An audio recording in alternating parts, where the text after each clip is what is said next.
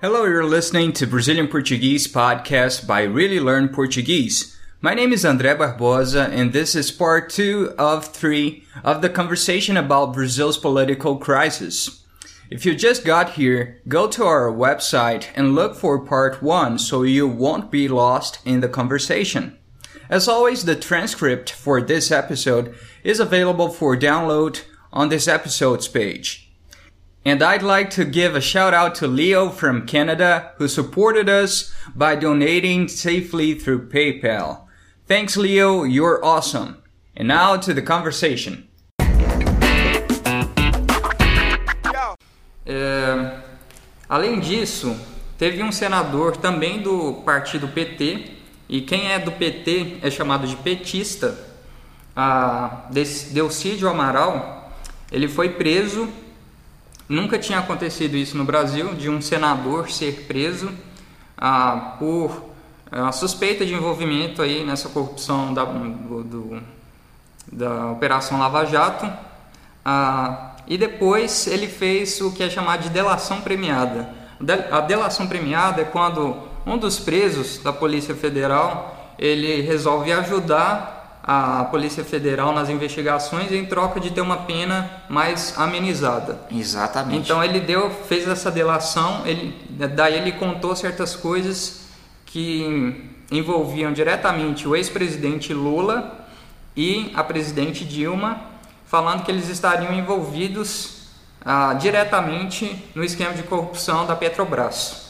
Exato. É, é, então, uh, para complementar aí também, dando continuidade, ah, o partido do PT, ah, então, nós já estamos no segundo mandato da Dilma, que é desse partido, e antes da Dilma nós tivemos o Lula, que também foi um candidato do PT.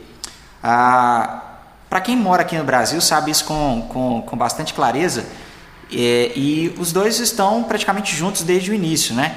Então, mesmo agora, quando, quando Dilma assumiu no seu outro mandato e nesse, o Lula ele tem uma voz ativa muito grande ah, pelas, pelo, pelo poder de influência que ele tem no PT.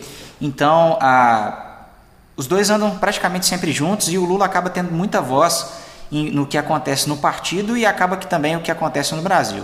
Uhum. Ah, o Lula ele sofreu acusações de enriquecimento ilícito. Ah, então, ah, dentre dentre todas as, as coisas em que ele foi acusado, uma delas é ter apartamentos ah, em alguns locais do país. Ele teve também outras propriedades como sítio, um sítio em Atibaia, que é uma cidade do interior de São Paulo. Ele foi acusado também de lavagem de dinheiro e falsidade ideológica. Portanto, são acusações bem pesadas e quase todas elas têm provas, né, André? Exatamente. É. Segundo a Polícia Federal, e o Ministério Público de São Paulo. Bom, é, uma coisa que aconteceu aí para acelerar ainda mais o enfraquecimento do governo Dilma, e o governo Dilma é muito dependente da imagem do Lula, como o Guilherme falou. Há pessoas que falam que quem governa o Brasil de fato é o Lula. Exato, e não a Dilma. É, é, pois é, para você ter a noção do peso que é o nome do Lula aqui no Brasil. Ah, na mesma semana que o Delcídio Amaral fez a delação premiada, ou na semana seguinte, agora eu não me lembro, mas foi bem perto do outro, uhum. a Polícia Federal fez o que é chamado de condução coercitiva.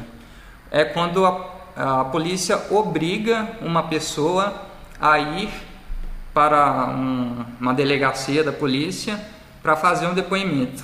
Ou seja, ele é, foi obrigado a ir. Eles foram lá no apartamento dele falaram que ele tinha que ir, escoltaram ele e fizeram ele depor por várias horas lá na delegacia da Polícia Federal em São Paulo. Ah, e isso foi uma coisa muito forte, muito marcante, porque é, ele é um ex-presidente, ah, como a gente falou, ele tem uma imagem muito forte e isso aconteceu logo depois da delação premiada do Delcirte, que estava acusando justamente ele. Exato. Esse, esse fato, pessoal, é, chamou muita atenção de todo o país. Então, uh, os jornais estavam ali uh, o tempo todo noticiando. Então, a cobertura de todos os jornais, de todos os canais de TV e de toda a imprensa no geral ah, foi muito grande, então houve, houve uma comoção muito grande para que todo mundo conseguisse acompanhar o que estava acontecendo. E, então essa condição coercitiva, ah, ela acontece também porque Lula havia sido convidado a, a depor ah, por muitas vezes antes, mas ele não. Eh, e aí quando a gente diz convidado, quer dizer ele não tinha obrigação nenhuma, mas ele não quis ir. Então dessa vez a, a, essa condução coercitiva que o André falou para vocês, ela obriga a pessoa a depor. Então ela não tem uma opção de escolha, ela precisa ir e, e isso gerou de fato uma grande, é, gerou muita audiência, gerou um burburinho muito grande em toda a população sobre o que estava acontecendo. Isso foi muito polêmico. Teve gente é, manifestando no país inteiro, tanto a favor, tanto contra ah, isso que estava acontecendo com o presidente Lula nesse dia. Ah, pois é, justamente por causa disso, ah, o Lula sendo investigado pela Polícia Federal, ah, aqui no Brasil é tem, tem uma coisa que é o seguinte: quando uma pessoa ocupa um cargo político, ela tem o que é chamado de foro privilegiado. Ah, o foro privilegiado é o seguinte: quando a pessoa é acusada de um crime, só o Supremo Tribunal Federal pode julgar uma pessoa que é política, que faz parte é, da política. É, e é, ocorreu uma coisa que foi o seguinte: ah, depois que o Lula foi teve essa condução coercitiva, ah, os outros partidários do PT, os outros petistas, ficaram muito preocupados dele ser preso preventivamente ou alguma coisa do tipo, é, dele da, da, da, do processo contra ele sair mais rápido na Polícia Federal. E daí saiu uma conversa de que ele iria ser ministro ah, do governo Dilma. É, ministro, acho que chefe da Casa Civil, alguma coisa assim. Exato. E esse, e esse, esse tipo de ministro, ele, ele possui uma influência muito grande sobre o governo. Então, a, a, Casa Civil, ela tem uma, uma, uma voz muito poderosa no governo. E, e, só o fato de ter anunciado que o, que o, que o ex-presidente poderia ser ministro da Casa Civil gerou também outra comoção de órgãos importantes do Brasil. Exatamente. Uh, que, que, no caso um deles é a OAB. Uh, a OAB é a Ordem dos Advogados do Brasil. E não só a OAB, mas outros também. Então, muitos órgãos se, se, se moveram-se no sentido de impedir que o, que o ministro, que o ex-presidente Lula se tornasse ministro. Uhum. Inclusive, Dilma chegou a anunciá-lo né, como ministro, é. o que foi uh, barrado depois por vários juízes, e aí uh, falamos de juízes do Brasil todo, uh, desde o sul do, do país até no, no, no, próprio estado do Rio de Janeiro eh, e etc. Então, esse tipo de atitude mostrou que, de certa forma, o Lula ele tinha algum tipo de culpa, né?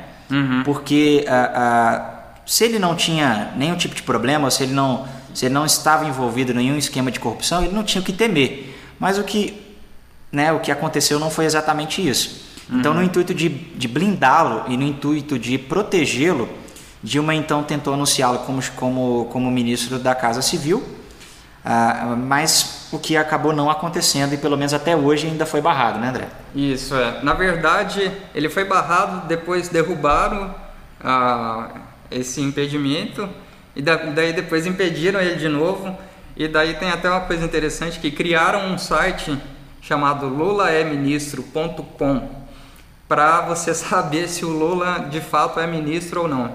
Porque nesse exato momento ele, ele foi indicado para ser ministro, mas ele não é ministro de fato. A justiça barrou a, a, o, a posse, né? A posse dele, isso, justamente. Obrigado. Mano, vamos tentar ir mais rápido aqui no finalzinho.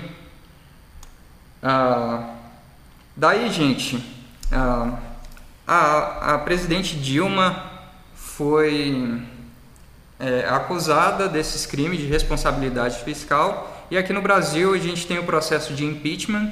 Ah, nos outros países, em alguns países de vocês que estão nos ouvindo, deve ter um processo parecido. Eu sei que nos Estados Unidos tem.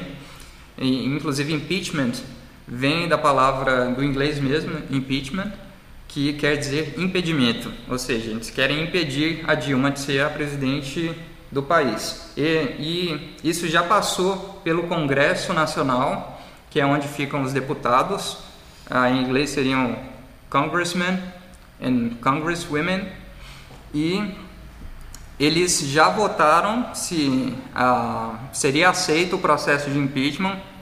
Daí depois passa para outra etapa, que é a etapa que está agora, que é o Senado que vai julgar, e depois passa para o Supremo Tribunal Federal. Já passou então pelo Congresso Nacional, houve a votação e inclusive ah, um pouco antes da votação e até durante a votação, vários partidos aliados ao governo abandonaram a aliança com o governo, o que deixou mais enfraquecida ainda a, a presidente Dilma e o PT no governo.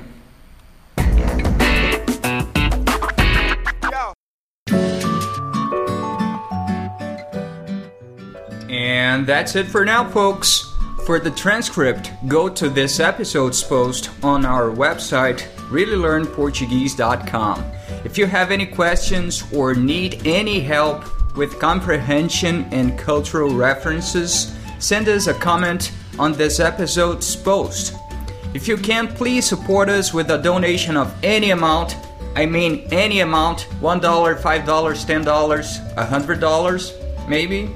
Just click on the donate button on the podcast page sidebar to donate safely through PayPal. You can also support us by sharing our content or writing us a review on iTunes. That would be amazing. Okay, that's it. Bye bye.